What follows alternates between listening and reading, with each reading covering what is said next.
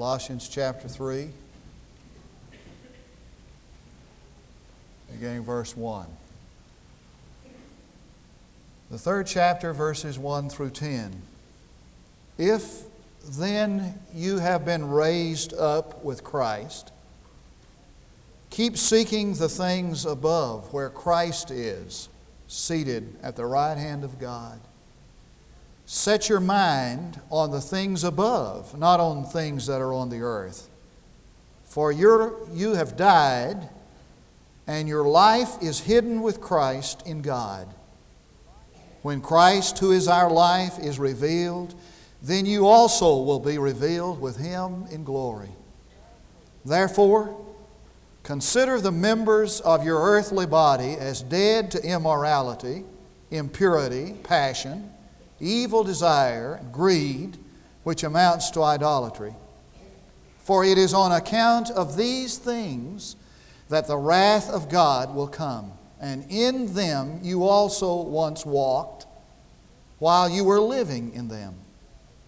But now you also put them all aside anger, wrath, malice, slander, and abusive speech from your mouth. Do not lie to one another since you laid aside the old self with its evil practices and have put on the new self, who is being renewed to a true knowledge according to the image of the one who created him. I want you to go back with me in time this morning, 2,000 years, in space to a little village called Bethany. It's a little bitty town within walking distance of the city of Jerusalem. It's just about nighttime when we get there. And the whole town is astir because the traveling preacher has come and he's saying some marvelous things. And the people have gathered on the outside of the city at the graveyard. And you ask somebody what's going on here, and they'll tell you, well, uh, Lazarus, one of the leading citizens of our town, a young man, has been dead for four years. And Mary and Martha, uh, dead for four days. That's a little long, four years. This is an exaggerated story, but not that bad. And Mary and Martha, they're, they're pretty upset with Jesus because if he had come, he delayed, but if he'd come four days earlier, Lazarus would have never died. And Jesus is saying some remarkable things like Lazarus is going to rise again, not on the resurrection day, but on this day. And so Jesus lifts up his eyes toward heaven and prays a remarkable prayer. He says, Father, I'm just glad that you, this is a tittle paraphrase. He said, I'm glad that you uh, already answered my prayer. And the only reason I'm praying now aloud is so these folks can hear that we are one. We're in concert with one another on the same page. I'm just praying so they can hear that we're one. Then he called Lazarus out of the grave. Lazarus, come forth. And Lazarus came out of the grave. He didn't come walking out, he came hopping out. Because he was wrapped up in grave clothes and he couldn't walk. Looked like a mummy. So Lazarus came hopping out of the grave. And, and Jesus says to Martha, Go over there and untie him, loose him, and let him go. Everybody is astounded, of course, at what they've just seen.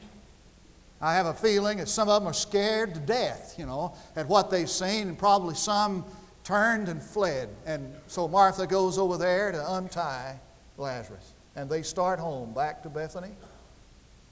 And as they're walking along, the night is coming and they're talking, everybody's excited. And, and Mary turns around and says, Well, where's Lazarus? And they can't see him anywhere. And Martha says, Well, maybe Maybe he got detained in the graveyard. All those people want to know what it's like to be dead for four days.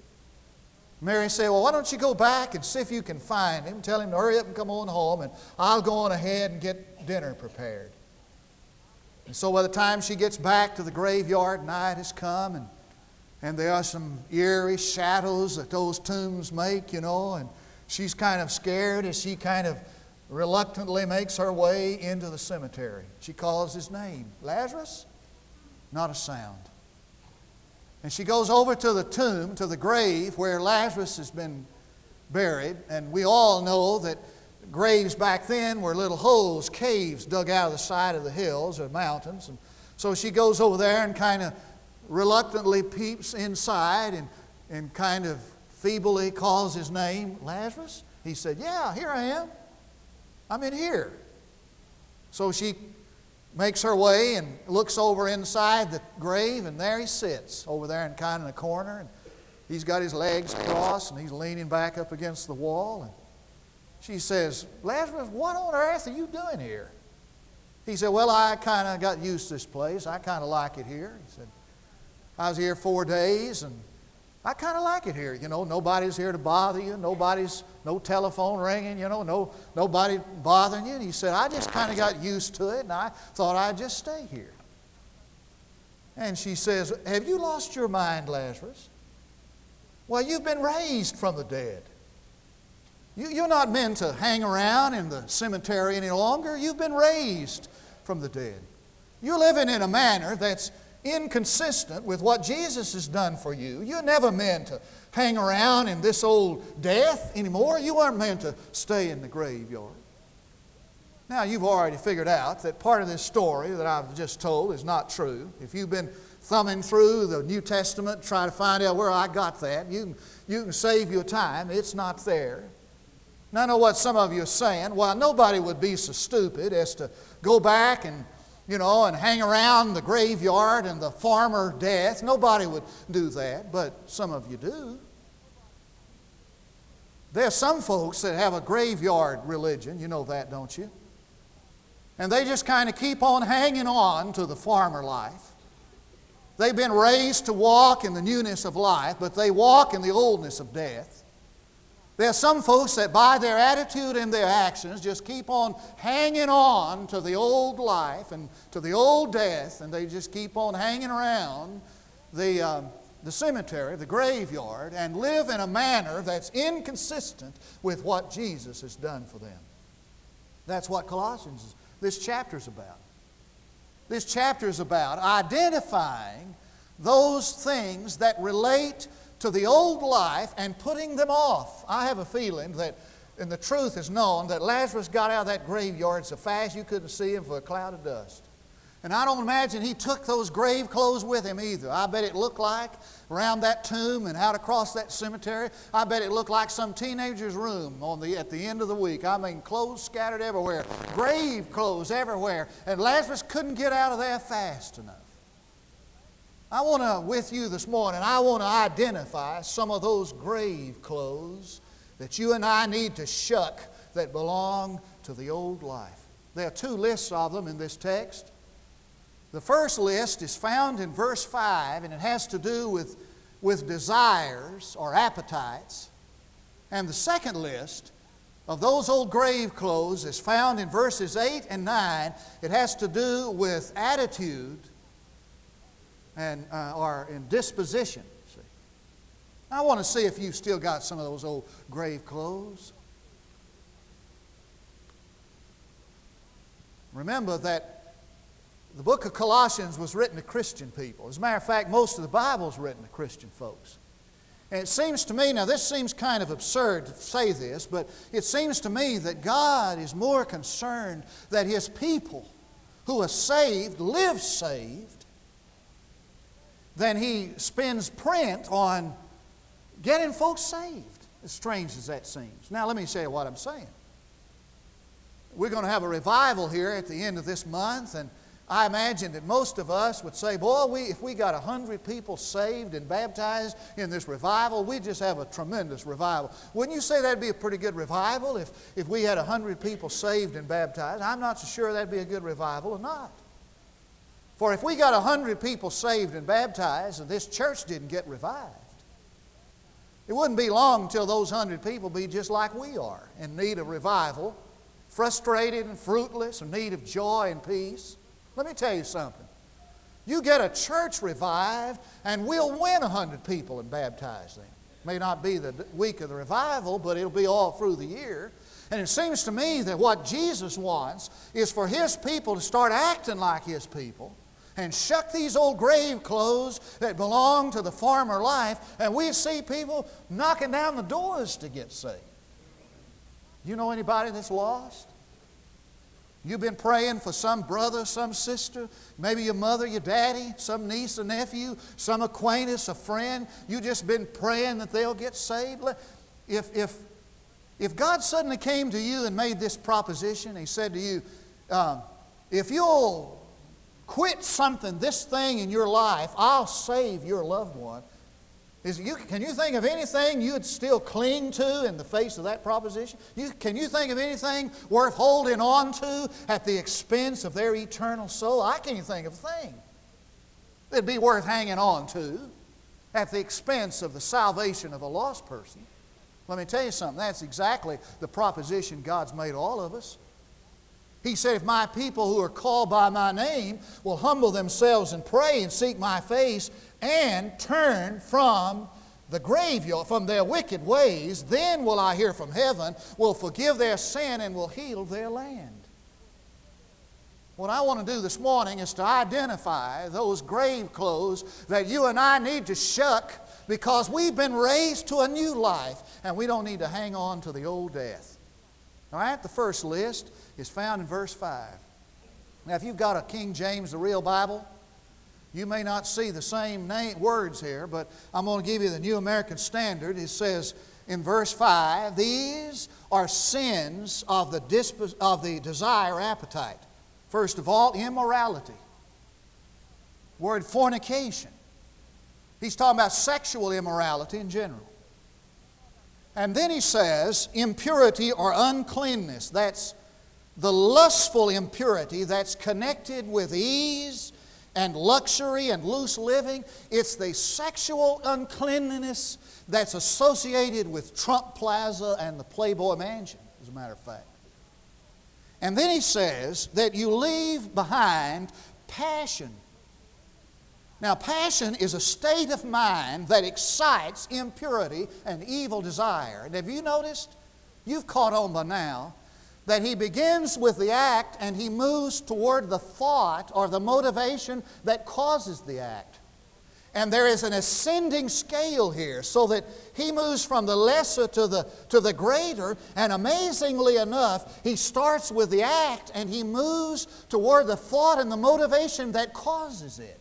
And Paul lived in a day where there was a, there was a lifestyle, a philosophy that said whatever anybody wants to do, he's free to do. Whatever requires minimum effort and delivers maximum pleasure, go for it. And so they did. And Paul comes along and he says, when you come out of that lifestyle and you embrace Christianity, you leave that kind of life behind. And not just the act, but the thought that excites the act. Now, there are a lot of folks that, you know, they like to brag about the fact that they've never committed any of these acts, and, you know, that none of, the, none of these acts of immorality, and yet, if we could read their thoughts, it'd be like lifting lid off a garbage can. The Apostle Paul said, now, it's not that you, you leave the act behind in the graveyard, but the very thought and the, and the, and the desire that promotes that or excites that. And not just that, he's talking about the things that you listen to or you watch that excite the desire. I mean, what do you watch on the screen? I'm, I'm, i know I'm sounding like some old gray haired prude, old fashioned. What do you watch on the screens? And what do you read in print? What pictures do you see? You see. He's saying those things that promote those desires belong to the graveyard. And then he comes, strangely enough, and he says this greed that, that amounts to idolatry. If you got a King James, it's covetousness. Now, I would anticipate that when somebody got up to preach and he's talking about the things we need to leave behind, he's going to talk about acts of immorality and lustful desires and all that good stuff, or bad stuff. But, I mean, to talk about greed or covetousness in the same breath, that's such a respectable sin. I was interested to read that some preacher, uh, some priest said that he'd been listening to confession for 20 years and he had never ever heard anybody confess to covetousness. You know why? Because it's so respectable. And most of us who are greedy and covetous don't even associate that with the rest. Well, let me, let me show you where he puts it in the, in the list here. He puts it between immorality and idolatry. It must be pretty serious stuff. Now, let me give you a definition of covetousness. Covetousness has a threefold definition. First of all, it, it's the disregard of the rights of others Secondly, it is the opposite of giving. And third, it's wanting more than you ought to have. I didn't say it's wanting more than you have. That's ambition. And there can be a sanctified ambition. And ambition, covet, there's a right way to covet. I say it's wanting more than you ought to have. Now, by this definition, listen to me carefully. A Christian who does not tithe is guilty of the sin of covetousness. He disregards the right of God to his possessions. It's the opposite of giving, and it's wanting more than he ought to have. Now, some of you are saying, now, wait a minute. Tithing is an Old Testament law. It's, it's a rule that comes out of the Old Testament. It belongs to the law, and we now live in the New Testament age of grace, and we're no longer under the law. Okay, I'll give you that. I'll admit that. Tithing is an Old Testament law, an Old Testament requirement. I'll give you that much. But you know what the New Testament law is? You know what the New Testament teaching is? The New Testament teaching is that everything you have you belongs to Him. You're to give to Him. I mean, that's the way the, the New Testament church did it. They saw everything they had as in common with everybody else, and so they brought everything they had and they laid it at the apostles' feet. And whenever anybody had a need, they just shared it because they considered all things common. Now, in light of that, the Old Testament law is not too bad, is it? I mean, the, the law of, of, of tithing. And you say, well, now, how is it that, that it is idolatry? if it is greed that amounts to idolatry, and if I withhold my tithe, how can that be idolatry? I'm about to tell you. An idol is something that you put your trust in. And if I put my trust in this more than I put my trust in this, then this becomes my idol. Let's just suppose that you make $1,000 a month and the guy pays you at the end of the month in 10 $100 bills, and you bring them home and you lie them, you put them out on the table, you, you spread them out there. You got 10 $100 bill, uh, 10 $100 bills. And you pick up that first 100, and according to the, to, the, to the Bible, that belongs to God. The first tenth belongs to Him. And you pick up that $100 bill, and you get ready to put it in your offering envelope and give it as your tithe to the Lord. And all of a sudden you're thinking, man, I need to pay some bills. That just get us over the hump this month. Next month I will, but this hundred dollars I need, that'll get me over the hump this month. And all of a sudden you just take that hundred dollar bill that belongs to the Lord and you pay bills with it. You know what you've just done? You've just trusted in that hundred dollar bill more than you trusted God Himself. And in that moment in time, You've committed the sin of covetousness, which amounts to idolatry. Listen to me carefully. You say, is that preacher saying that a person who becomes a Christian, if he hangs on to the tithe and doesn't give it to the Lord, he's hanging on to something that belongs to the graveyard? That's right. That belongs to the old life. All right? There's a second list. The second list is found in verses 8 and 9, and it has to do with disposition or attitude. You know that the Lord deals more in Scripture with the attitude or the disposition than He does with the action? Well, the, answer, the reason why He does is because what you are on the inside, what you are in disposition or attitude, is what you're going to become on the outside eventually. As a man thinketh in his heart, so is he. Now, I've noticed that eventually sin gets around to me somewhere. Now, I, I, I, I'm, I'm real, I, I, I feel real good when the preacher's preaching on dipping and, and uh, chewing and, and, you know, and dancing. And, and a lot of them do that stuff. Smoking.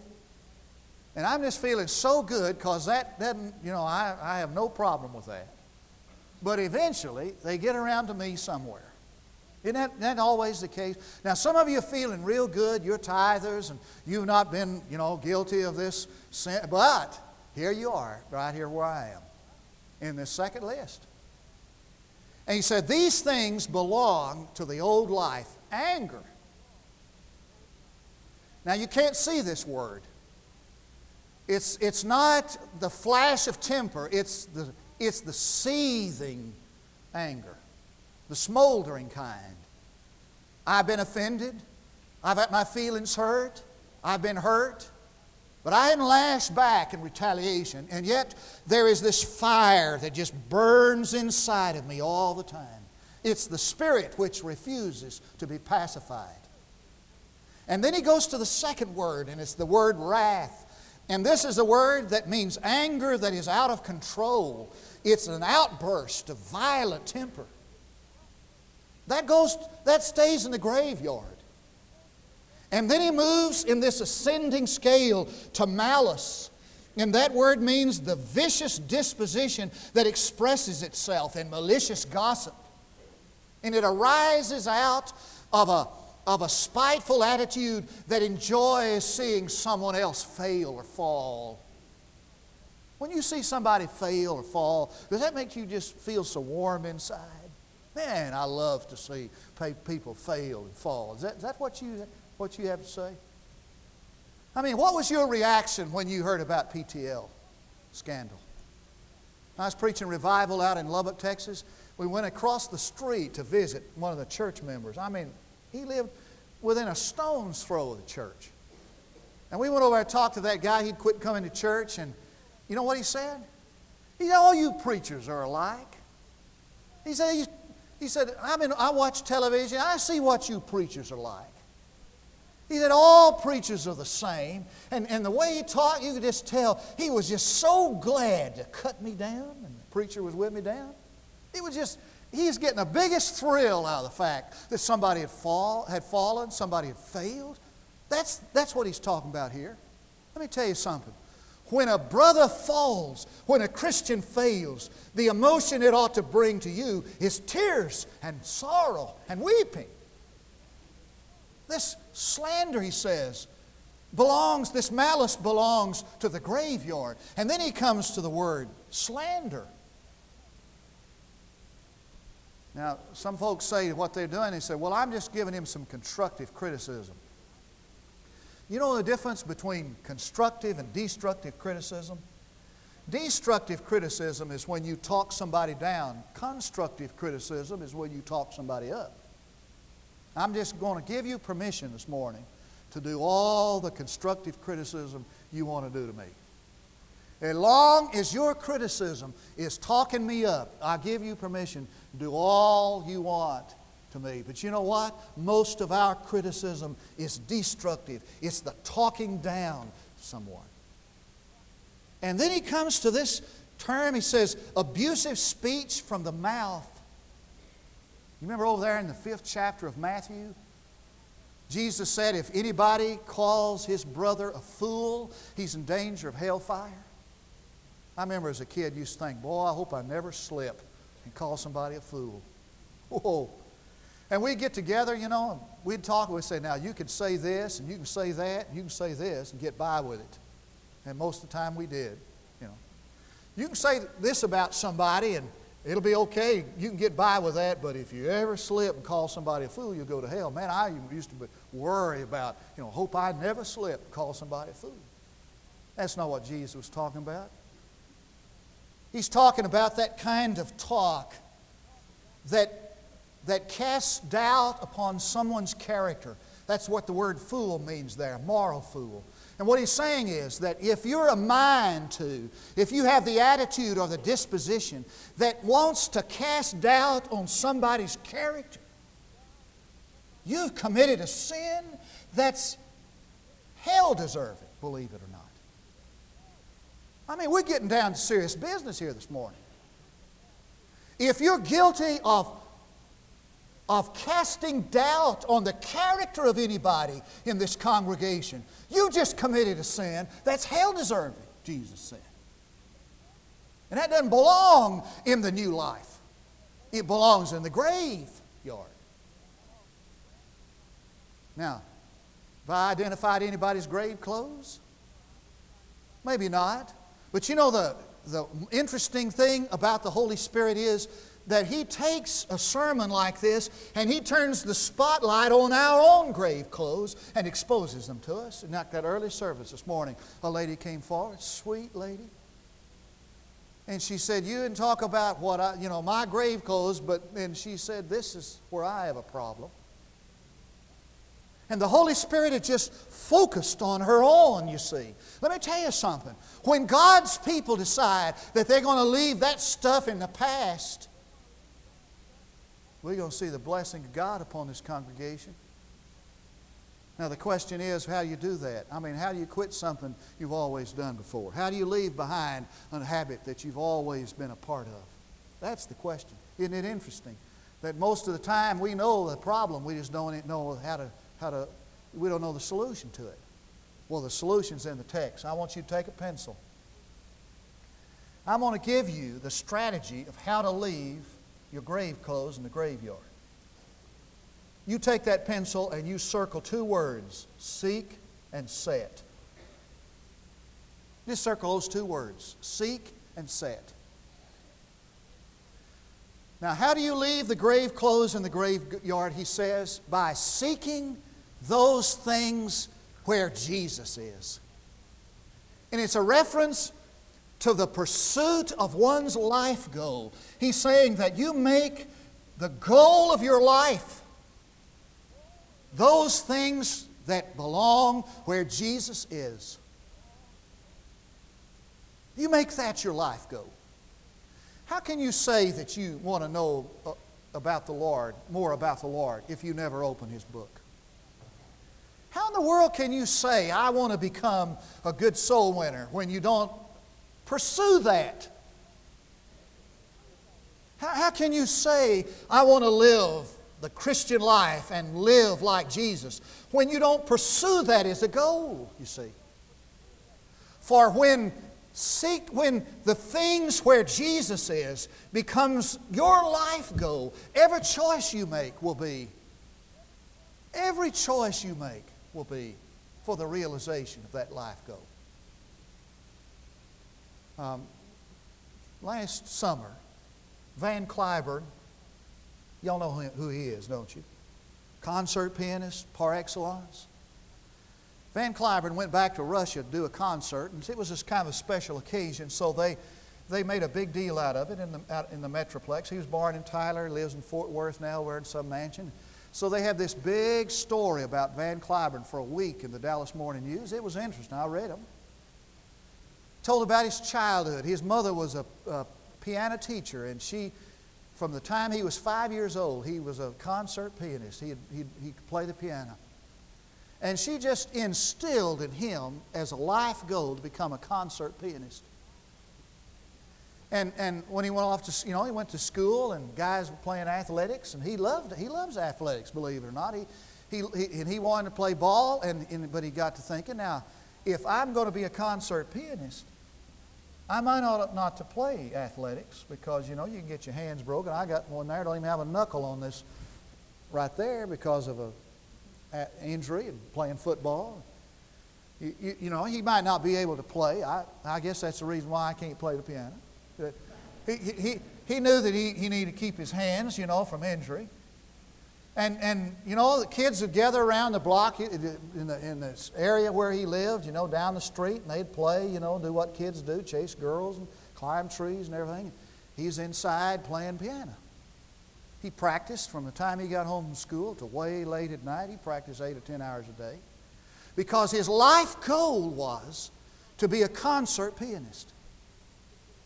Now, let me tell you how to leave these things in the farmer that belongs to the farmer life. You make as your life goal Jesus and the things that belong where Jesus is. And if you pursue those and seek those things above everything else, it won't be long until you never even think about these other things. The second word is set.